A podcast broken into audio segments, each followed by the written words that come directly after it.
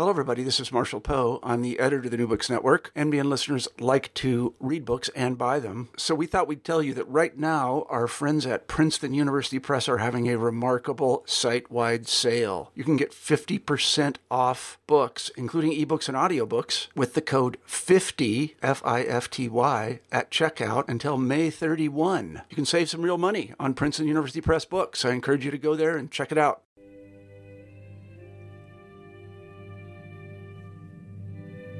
New Books in Economics, brought to you by EAEPE, the European Association for Evolutionary Political Economy. Welcome to this new episode of New Books in Economics. I'm your host, Andrea Bernardi from Oxford Brookes University. And today I'm joined by Ellie Cook, uh, is uh, joining us from Israel. And we are here to present you a beautiful new book called The Pricing of Progress. This has been published by Harvard University Press in 2017. Welcome, Ellie. Thanks for being here. And can you please uh, tell us something about your current affiliation and your background? Yes, of course. Um, it's a pleasure to be here too. Thank you. Uh, so I'm an assistant professor at, in the history department at uh, Haifa University in Israel. And um, the way I, my background, I uh, got my uh, uh, first degree at Tel Aviv University in economics and in history, kind of a double major. And then I got my PhD at Harvard, and I was affiliated with, this was the very beginning of what is now known as kind of like the history of capitalism program there. Well, this is a very interesting uh, background, in particular because uh, of uh, uh what has been happening in the past five, ten years, a, a, rediscovery of the importance of history in economics. And this is, uh, for example, due to the successful book of uh, Piketty, uh, but this is something happening also in other fields, for example, in my own field in management and organization studies. Um, but I wanted to start uh, from the very end of the book, uh, which is the last chapter, a very short chapter, so this is clearly not the focus of the book, but uh, I think it would be an interesting start to talk about the when the GDP was born. So this book is about how we measure our well-being, how we measure our wealth, how we measure the dimension of of, of our economies and our, how our societies and our economies are doing. Well, the last chapter is about the birth of the GDP, which everybody knows, uh, but not everybody know how this was born, we invented it, and when this was developed. And after that, we can go back a couple of centuries uh, before to trace the origin of this. Yes, so um, I purposely built the book so that the last kind of the epilogue, really at the very end, is only when GDP gets invented, because one of the basically the main arguments of the book is that to under to understand GDP and to understand this pricing of progress and why we've come to measure the welfare and the well-being and the progress of society by how much uh, income it produces.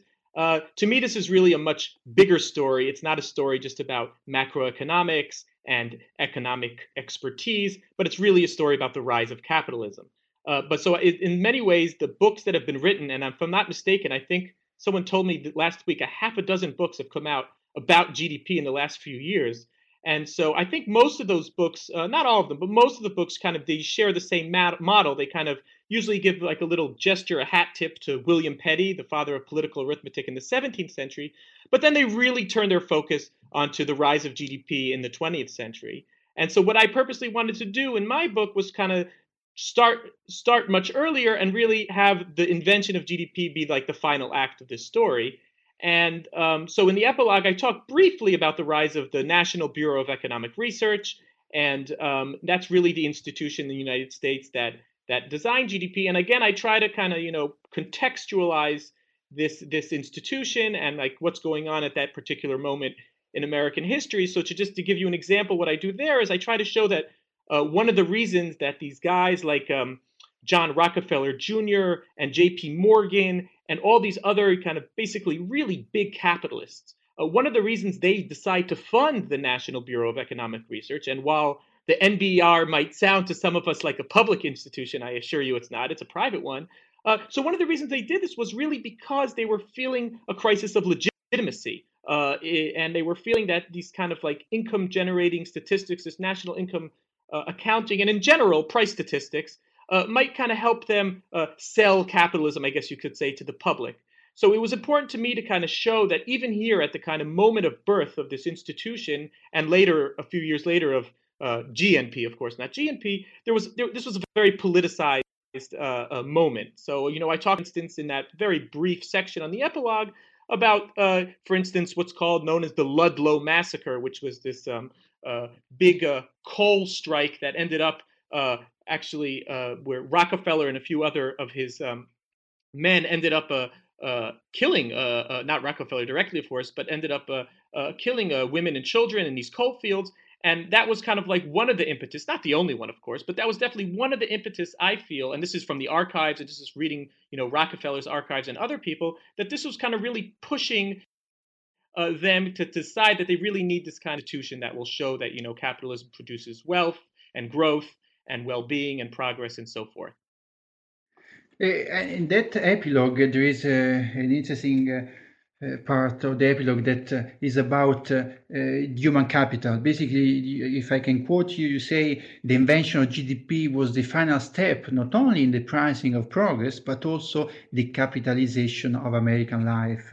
And then you discuss how human capital becomes something we use very frequently without realizing what are the implications of defining workers as human capital.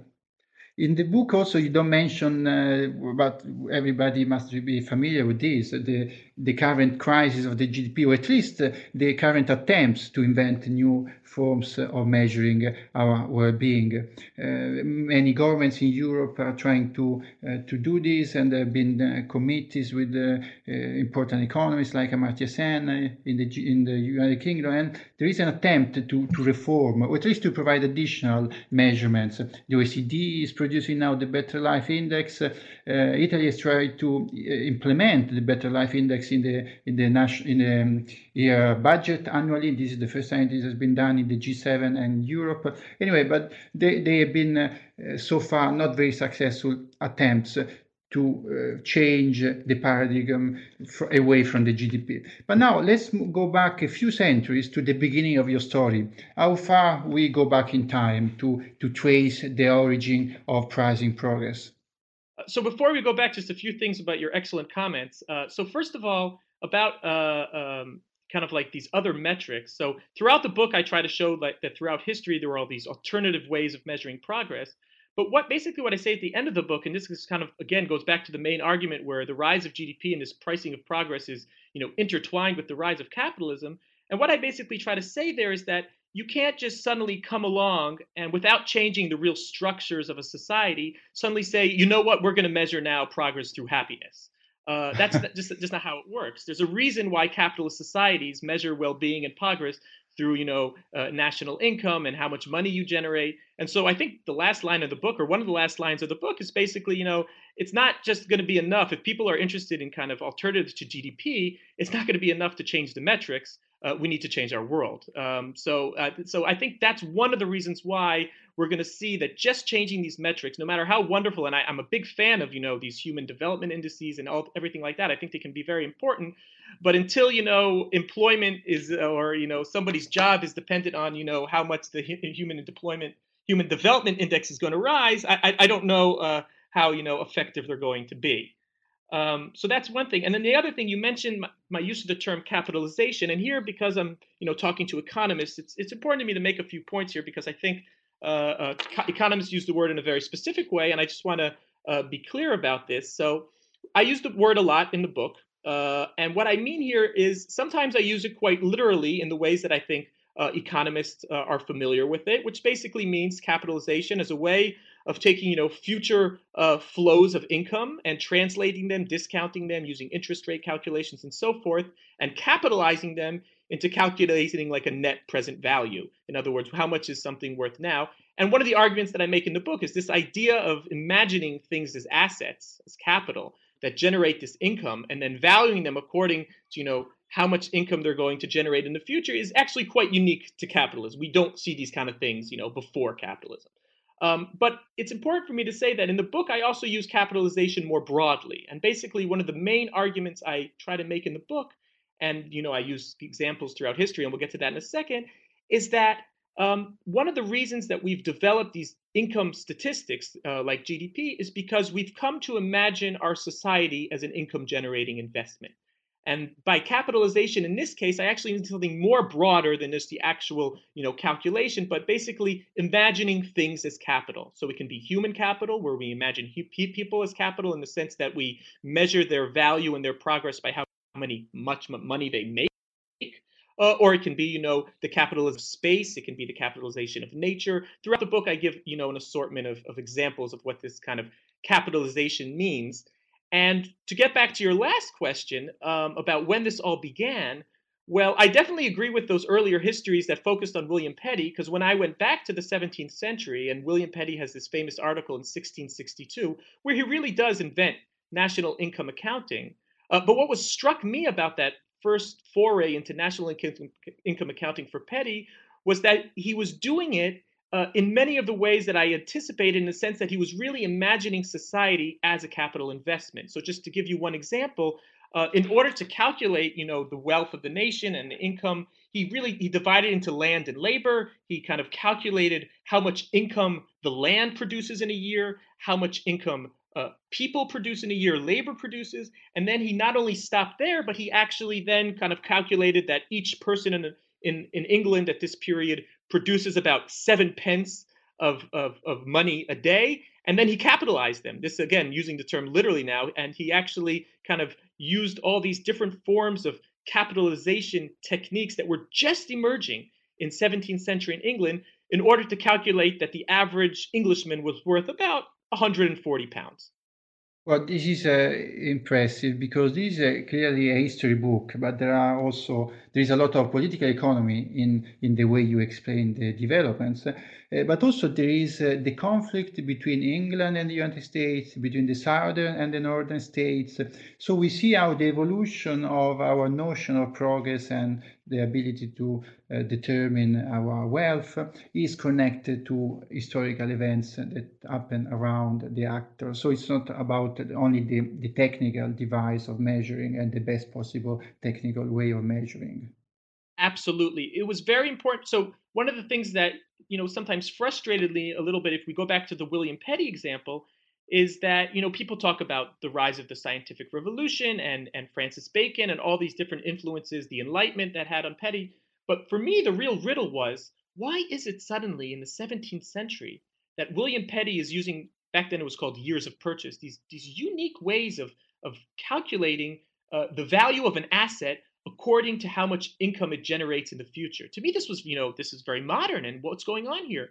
And so what I did in the first chapter is I linked William Petty to really the rise of the enclosure movement in, in, in England in order to show that you don't get this kind of capitalization, you don't get GDP, you don't get this kind of notion of, uh, you know, measuring progress by looking at how much uh, income is generated in society if you don't have capital investment. And so, sure enough, what's happening in 17th century England is that uh, you know land is really becoming a capitalized investment, and people are beginning to value land in those very years of purchase calculations that Petty would later use in order to capitalize human beings. So, you know, we all know the story about enclosure and how, you know, this feudal system uh, in which society was kind of organized according to tradition and moral obligations and all different kinds of things. We really see how, you know, um, these the peasants are torn off the land and and and it, and land really becomes an asset. It becomes a rent seeking asset where people now are beginning to value land uh, not in these traditional ways but rather how much rent am i going to get a year from this you know piece of land that i own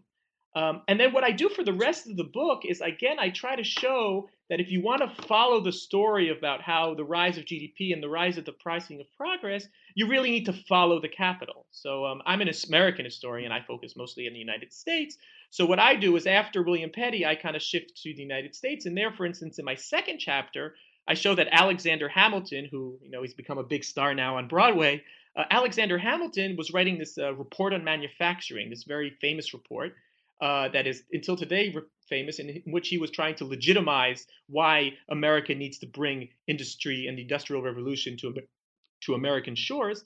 Uh, but what people don't know is that Hamilton really wanted there to be a statistical appendix in this uh, report on manufacturing. And so what he did is he sent all these letters out across America to farmers, artisans, everyday people, basically asking them to, you know, calculate their income generating revenue, their productivity, you know, uh, how much do they make in, in a year? And um, Hamilton was very disappointed by the results that he got because back then, and we're talking about the late 18th century, Americans didn't view or price the world as Hamilton did.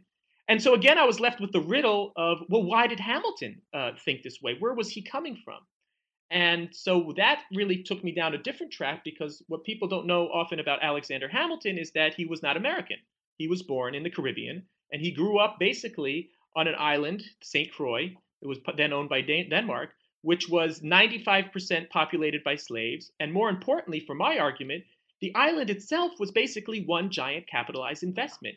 It was absentee hmm. uh, capitalists who often lived in England or uh, had uh, and and and and they were you know running this island uh, through their slaves and their overseers as you know as a business. And so I think even though Alexander Hamilton uh, wasn't supportive of slavery, this is the world that he grew up in. And so I trace it in other ways that he's reading William Petty, he's reading these other um, uh, uh, uh, like Malachy Postlethwayt, another guy who was involved with the Royal African Company. So here, you know, if the first step with like enclosure in England, the second step, I argue, uh, was Caribbean slavery. But then throughout the book, it's all sorts of different forms of capital investment that keep cropping up and emerging to tell this story. So it can be real estate investment, and later it becomes cotton slavery. Railroads play an enormous role, and then later in the book, towards the end, the book uh, gets into like machinery, industrial machinery, and but throughout, I try to show how these economic, political, historical developments are also shaping the way that people use uh, economic indicators and shaping the way people measure progress. So, the, uh, to what extent the Industrial Revolution was the reason? uh, why this became the dominant paradigm? Could it happen also in a farm economy, in an agricultural economy? Or, because, for example, in chapter three, the spirit of non-capitalism, let's say this resistance yeah. to the introduction of uh, a capitalist measurement uh, was possible. There was a way to resist uh, the capitalization, or, was, or this was a lost battle from the beginning. Oh no, I, I, definitely don't think it was a lost battle from the beginning. Um, I don't know if it's an issue of agriculture versus industry necessarily, because certainly, as I was mentioning, you know, England and enclosured England and and um, the Caribbean, these are agricultural societies, but they're capitalist agricultural societies. Um, so yeah, what I do in the third chapter is basically to get back to Alexander Hamilton. He's getting these letters, and people just you know are not most Americans are not seeing the world as he is. And so then my I had another question I need to answer. Why? Why didn't people in America view the world like Alexander Hamilton? And basically the argument I make there is that it's not a question of markets. Uh, there are certainly markets in early America. America, in fact, in many ways, was one of the most commodified societies of, on earth, even by the end of the 18th century. Land was commodified. We know human beings were commodified in the form of slaves. Uh, but the argument that mm-hmm. I make in that chapter is that while there was commodities, there wasn't so much capital. And that's really the key to my argument. So, just to give you an example, uh, while in England, land had become a capital because people were seeing it as a rent earning investment. So they could really imagine, you know, how much rent, how much money they could extract from their land every year. In the United States, for, you know, various reasons, um, the United States developed in a very different way where um, about 80% of the land was worked by the very people who owned it. So you didn't get this kind of rentier system as you did in England. And mm-hmm. therefore, these people did not think of their land as capitalized assets. They didn't think of it that way. This was the land that they worked. It was part of their independence. Mm-hmm. It was part of their kind of like proprietary um, identity. And so, really, I mean, to make a long story short, that was one of the more bigger that's one of the main reasons why you don't always see these forms uh, of capitalization emerge. It really has to do with where the capital is. And i make a similar argument actually about slavery in the united states. And basically what i argue there is that while tobacco slavery if you look back to, to at tobacco slavery you don't actually see these kind of forms of of, of, of income generating measurements or you know the pricing of progress um, but in cotton slavery by the mid 19th century, you do. And again, very briefly, the argument I make there is that while slaves in tobacco slavery and in early America were certainly seen as pieces of property, I argue that they weren't yet exactly viewed or valued as pieces of capital. In other words, this capitalization progress pro- process more broadly that I talk about hadn't really taken off. Uh, but you know, working on the history of cotton slavery and the slaves there, it, it, becomes very often very obvious. And this is you know work that my advisor Sven Beckert and other historians have been working on for the last few years, where you really see you know the capitalization of the slave and the fact that uh, they can oftentimes be mortgaged, they're being financialized, you can get them life insurance. Uh, people are very, very carefully calculating, you know, their, their productivity. And so that to me is the moment, one of the moments where you really get to see kind of the rise of this pricing of progress uh, in the South. Uh, in the North, on the other hand, it absolutely has a lot to do with the Industrial Revolution and there I focus mostly on on railroads and later on kind of you know on textile and factories and other forms of industrialization. But absolutely, in that sense, the Industrial Revolution played a significant role. still in this chapter three, we can read the, the cost, the value of uh, of slaves. And here nearby in Liverpool, there is a, a museum of, of, slavery. And there are also academics at the University of, of Liverpool that work on the economics of, of slavery. And uh, yes, this is a, a very sad story. Uh, so I understand correctly that there was a divergence between the North and the South, the Northern and the Southern states in uh, approaching uh, the measurement and in approaching the notion of capitalism. Uh, no, actually, there wasn't really a diversion. So, um, so what? One when you talked about the Civil War and arguments about the North and the South, um, what I discovered in the book is that a great way to look at how societies measure progress is in in America is by looking at how the North and the South used to argue about which society was better. You know, and from the beginning of the 19th century or early 19th century, you see that both in the North and in the South, both sides are often using statistics in order to show that their society is more advanced. But what's fascinating is that in the early to mid 19th century, so we're talking here about the 1820s, the 1830s, even the 1840s, uh, the dominant form of statistics that both the North and the South are using in order to legitimize their society are statistics that are called moral statistics. Now, this is a term that his people are using back then. It's a term that they took from England and from France. It's very popular in, in Europe in these days. And moral statistics, just to give some examples, are you know metrics on prostitution, education, libraries, pauperism, insanity was a very big one, crime, incarceration rates. So I give a lot of examples in the book when someone, let's say in the North in the 1830s, wants to prove to the South that his society is better, he says, well, look how many, you know, scholars we have and look at our literacy rates. But what's interesting is that the South at the same time is doing the exact same thing. When they wanted to show to the North, you know, what advancement their society is, they say, oh, but look how many people you have in prison up north, look at your incarceration rates, look at your insanity rates, and things like that. So basically, what I try to show in that chapter is that until around the 1850s, which by the way, the 1850s is kind of the turning point of the whole book, but until around the 1850s, um, it's the moral statistics that are the dominant form of social me- measurement in America. And they're the ones that are people are using in political debates. They're the ones that people are using in newspapers in order to legitimize their society.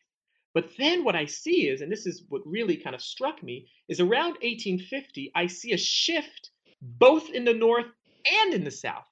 And around 1850, you begin to see that both in the North and in the South, both of these societies, and I should say the elites of these societies, it's not everyone, are beginning to use, again, this kind of pricing of progress, these new forms of kind of, you know, price statistics and specifically kind of income and market output and productivity statistics in order to legitimize their society. So, for instance, there's a best selling book in 1857 that comes out by a man named Hinton Helper, and he's against slavery. And his whole book, his whole argument is not, you know, is all about that slavery is bad because it's inefficient, because it's unproductive.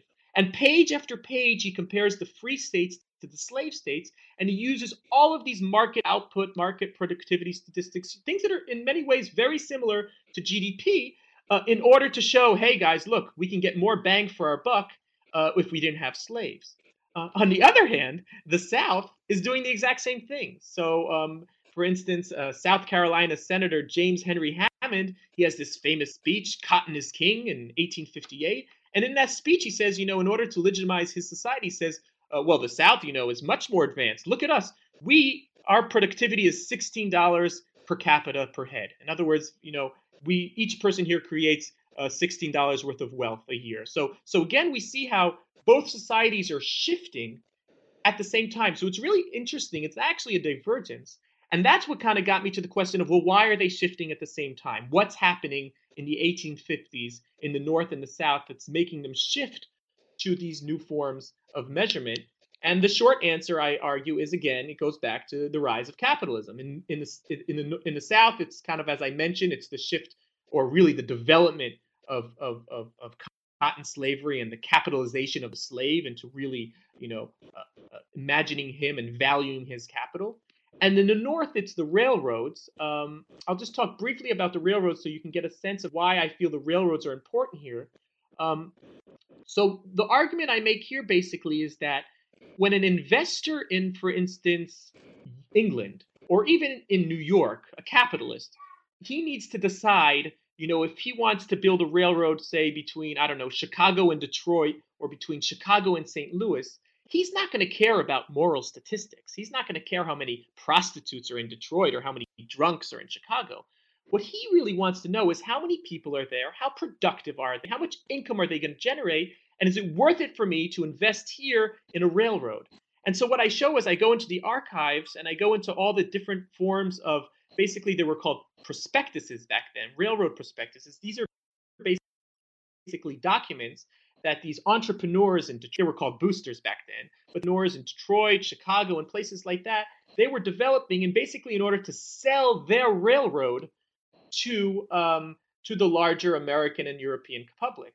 And again, to make a long story short, because you know there's a whole book about this that I wrote, I argue that as you know American and British and European elites got swept up in this kind of love for investing in railroad stocks and railroad bonds, they began to imagine Americans a lot like they appeared in these prospectuses. In other words, they began to see them as these kind of money generating assets or money generating units.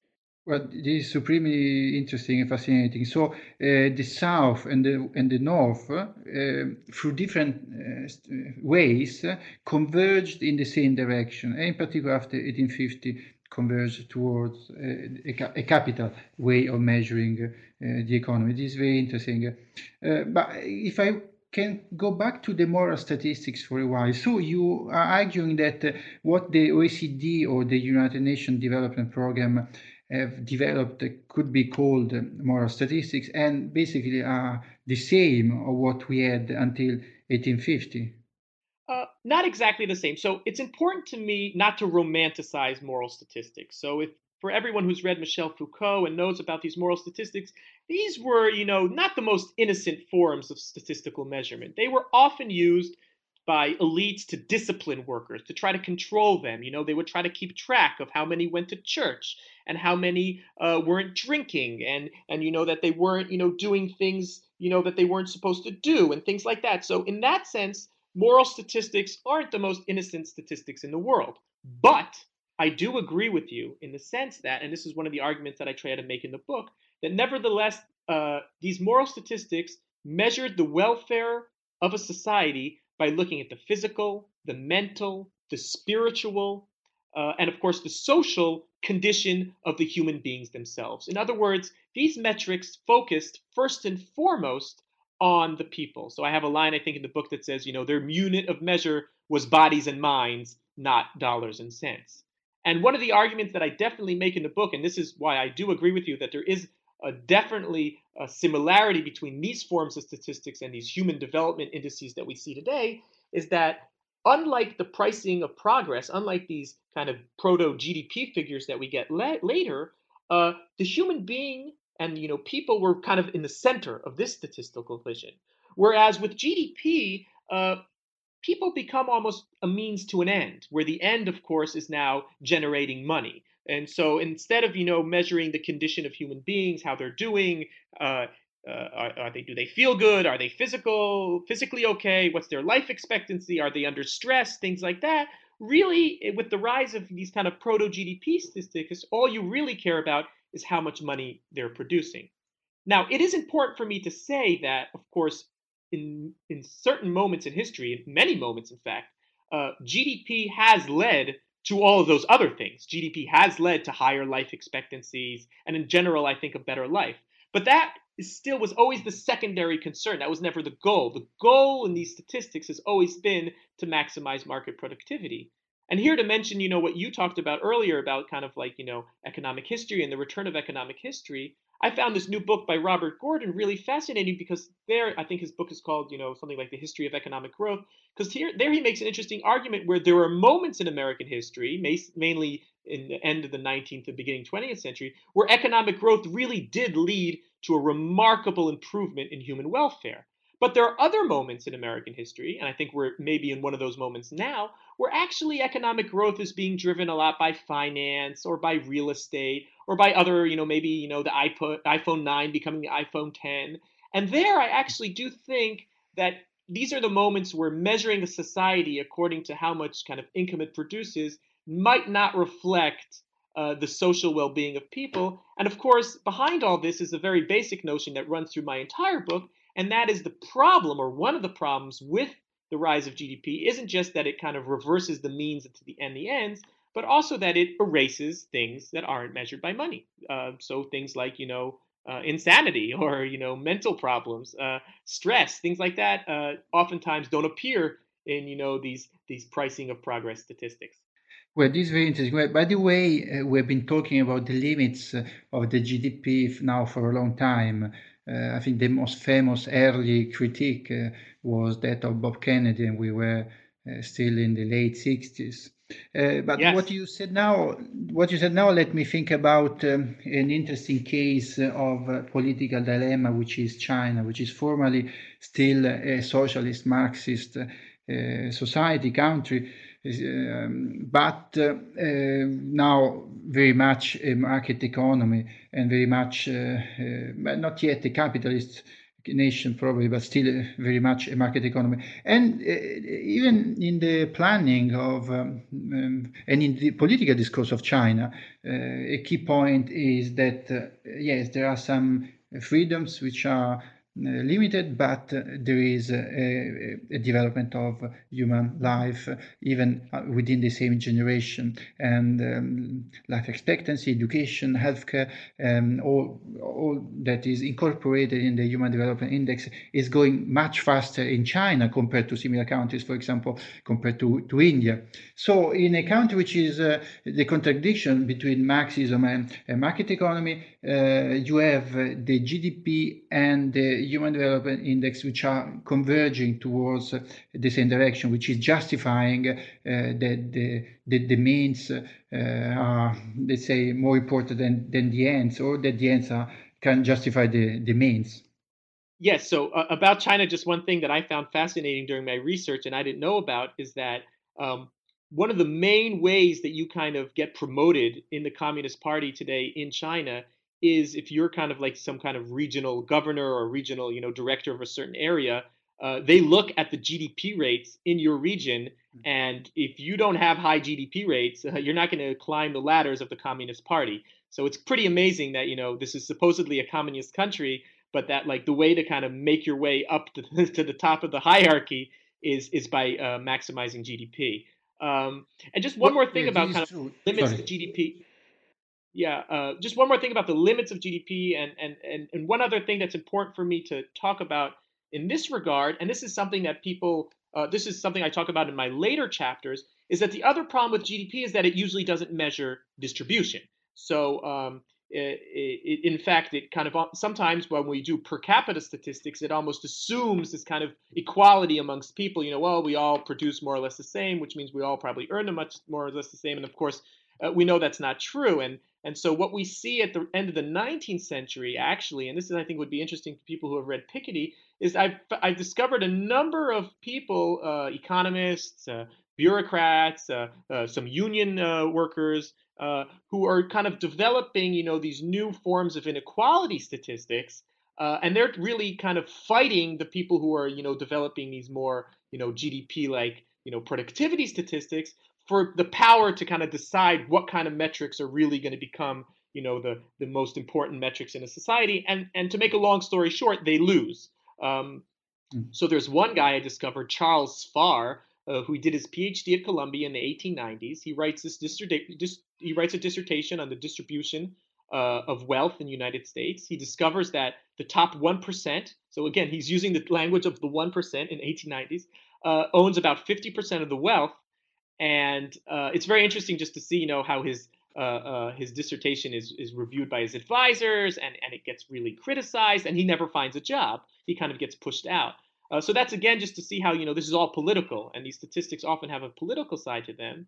Uh, and just one more thing about the whole rise of the, uh, the the demise of the moral statistics. The example I like to give, for instance, is just it changes the whole way that you imagine your society. So I think you know many Americans today, and rightfully so in some ways, see their society as kind of like the most developed society. And one of the reasons they do that is because we think of development in terms of GDP. So, you know, America's GDP is very, very high. Um, but if we were to kind of think about it in terms of like the moral statistics, well, one of the most popular moral statistics of the 1840s was incarceration rates. Well, if incarceration rates were used today as, you know, the metric of development, America would be what probably the most failed nation on earth. America, as we know, except for maybe North Korea, has the highest incarceration rates in the world. Huh. So, so here I also talk about you know the cultural things that it does, the way it makes you think about you know progress in general.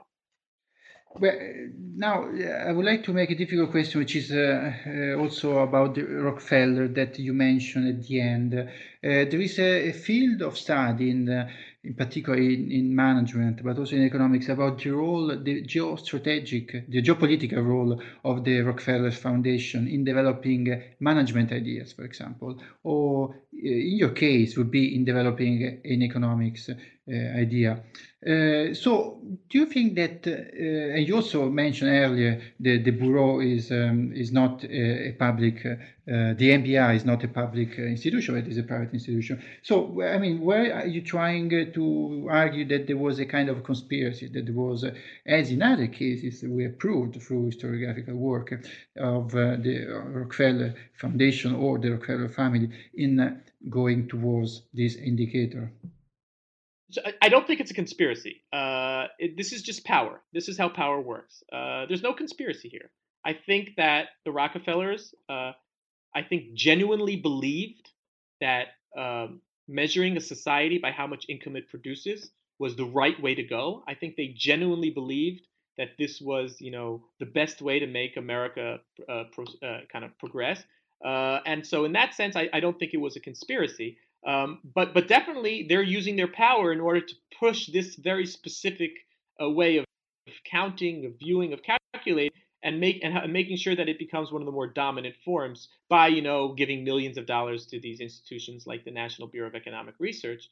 Um, and just two things on this. Um, one of the, my last chapters before the epilogue is on kind of like the rise of the corporation and the in, in consolidation of American uh, the economy into you know what what historians American historians call the the great merger movement, where you know a lot of small companies mm-hmm. merged into giant corporations.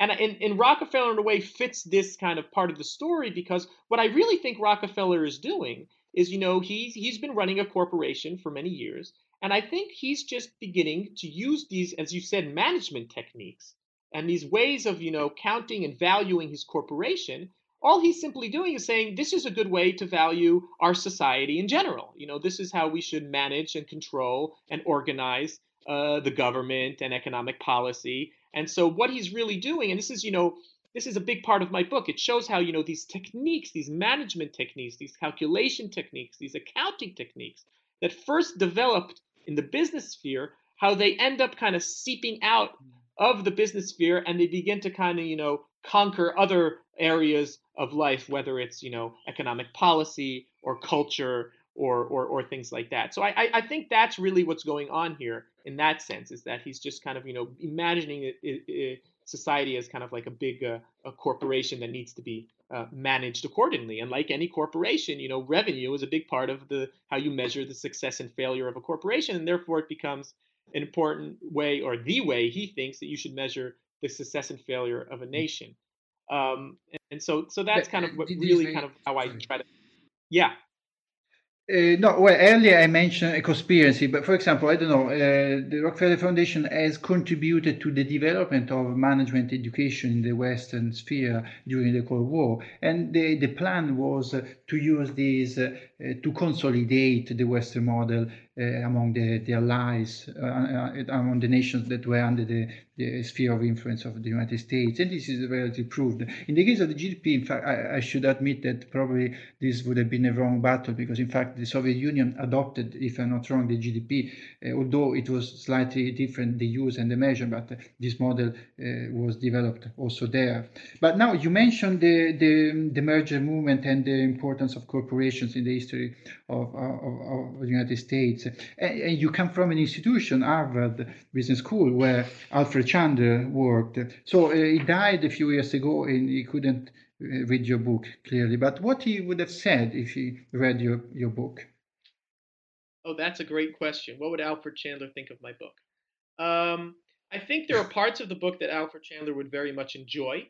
I think he was a man who was very interested in, you know, how um, businessmen uh, view the world, how they, you know, quantify the world, how they calculate.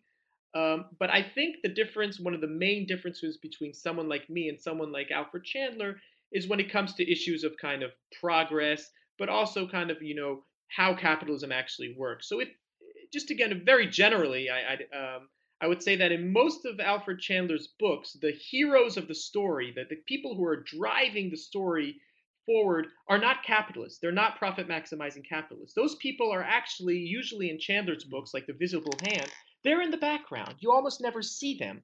Uh, the people that Chandler chose to focus on is more the middle management, you know, the cost accounting guys, the guys who are, you know, just, you know, working to try to make the most efficient machines or processes possible. And so while I definitely agree with Chandler and I've been influenced a lot by him, and I write actually a lot about cost accounting in the book, and I actually try to show that developments like the rise of cost of living statistics had a lot to do with the rise of cost accounting. Uh, except that instead of kind of measuring, you know, the cost of how much it would cost to build a certain machine, people were beginning to think of, well, how much does it cost to make sure, you know, to build a human being and make sure that he's productive enough in order to work in the factories. Um, but on the other hand, I think one of the biggest uh, changes that we've seen in business history in the last few years is that people like me and other historians like Noam Maggor and John Levy, and there are other ones, are really kind of trying to bring forward not only the middle management, but also, you know, the financiers themselves. Uh, uh, there's another example here, Richard White, his book on railroads, you know, and this is becoming kind of a new emphasis, and that's where you really kind of get the capitalism. Uh, uh, side of things because you get you know investments and and trying to maximize shareholder value and and, and things like that and so, um, so I would say that those were the part of the books. I don't know if you would enjoy that part, but I think that's where this book kind of and other books of its ilk in the last few years have kind of uh, diverged from the Chandlerian uh, uh, story. Yes, yeah. Well, the work of Chandler also belongs to a different generation, and this could be also uh, uh, an explanation of your different point of view, perhaps. But I, I, like not only those parts, I like the old book, and I even like the paper. It's a beautiful book that's even a pleasure just to hold in your hands. It's a very beautiful edition. So congratulations again for this book. I, I would like to ask you if you have projects for the future and if you are already working on something else. Yeah, so um, uh, I have a few uh, small projects that I'm working on now. I'm interested. This is kind of a continuation of the last chapter, not the epilogue. The last chapter. I've become interested in uh, the history of cost-benefit analysis, which is obviously kind of linked to these ideas, um, and I'm interested in that. But I'm also interested in uh, how you know in the latter half of the 20th century, um, I've so actually something we didn't talk about in the book is that the book also looks a lot at, about economists. So the last chapter really focuses on Irving Fisher. And while I was reading about Irving Fisher, I kind of, you know, became fascinated again uh, with the rise of neoclassical economics. And uh, my degree at Tel Aviv University uh, here in Israel was a very kind of neoclassical degree. And um, so I kind of know the basics, but uh, it kind of like, it was struck again, just returning to that, how different uh, the way uh, Irving Fisher and the neoclassical economists of the 20th century, how different they kind of imagined the world uh, from people and even economists of the 19th century. And so I think my new book project is going to be on the the rise of the idea of choice and how choice has become so dominant in the way that uh, Americans have come to perceive both themselves uh, and, you know, free to choose, of course, is the classic uh, maxim that we always hear by Milton Friedman. But not only has choice and the rise of choice, and it's, of course, you know, a key part of, of, of economics, there's public choice, there's rational choice. In general, there's choice theory. Uh, and, you know, neoclassical economics in, in, in general is a very, you know, uh, it's a very its methodology is very individualist. It's very interested in you know questions of how people make choices. How do they prefer, uh, behavioral economics in this sense uh, is very similar as well. So I'm interested in that. But I'm also interested in the flip side of things, and that is you know, and this, by the way, gets into management studies, uh, is that when did, you know, management people and people in business schools become really fascinated and also, you know, empirically studying choice? You know, how do people make decisions? How are choices made? And then how these studies uh, went on to kind of basically influence our everyday lives. Uh, so, just to give you one example, right now I'm looking at uh, uh, the design of supermarkets, how supermarkets were designed in America in the 1970s and 80s, and you know how these theories of choice and how people choose uh, actually physically shape the supermarket. Whether it's you know uh, what music should be playing in the background when you're walking down the aisle, because uh, and of course you know you can go to the Journal of of Consumer Marketing from the 1970s, and there are great studies on, you know, oh, well, if I put this music on, then they're going to buy this stuff. But if I put this music on, then mm-hmm. they'll choose this stuff. And again, it's all about this question of choice. Uh, but also, you know, like where should I put the goods? You know, where and so so I'm very interested in kind of. Uh, it's actually a term I took from a, um, from uh, the economist who just won the the Nobel Prize, uh, Richard Thaler. Exactly. Uh, I'm interested in choice choice architects. Uh, I'm interested in kind of like the people who kind of build the options, the menus, the choices that were made, and how they're influenced by economic theory, but other things. So that pretty much, I mean, I'm just getting started here, uh, but that's pretty much the the new book project. Well, this seems uh, another very fascinating topic and also very very timely. Uh, so, well, we look forward to to read these new books. Uh, but for now, congratulations for the pricing of progress, economic indicators, and the capitalization of American life, uh, published by Harvard University Press in 2017. Thank you very much, Eli Cook. Thank you. It's been a pleasure.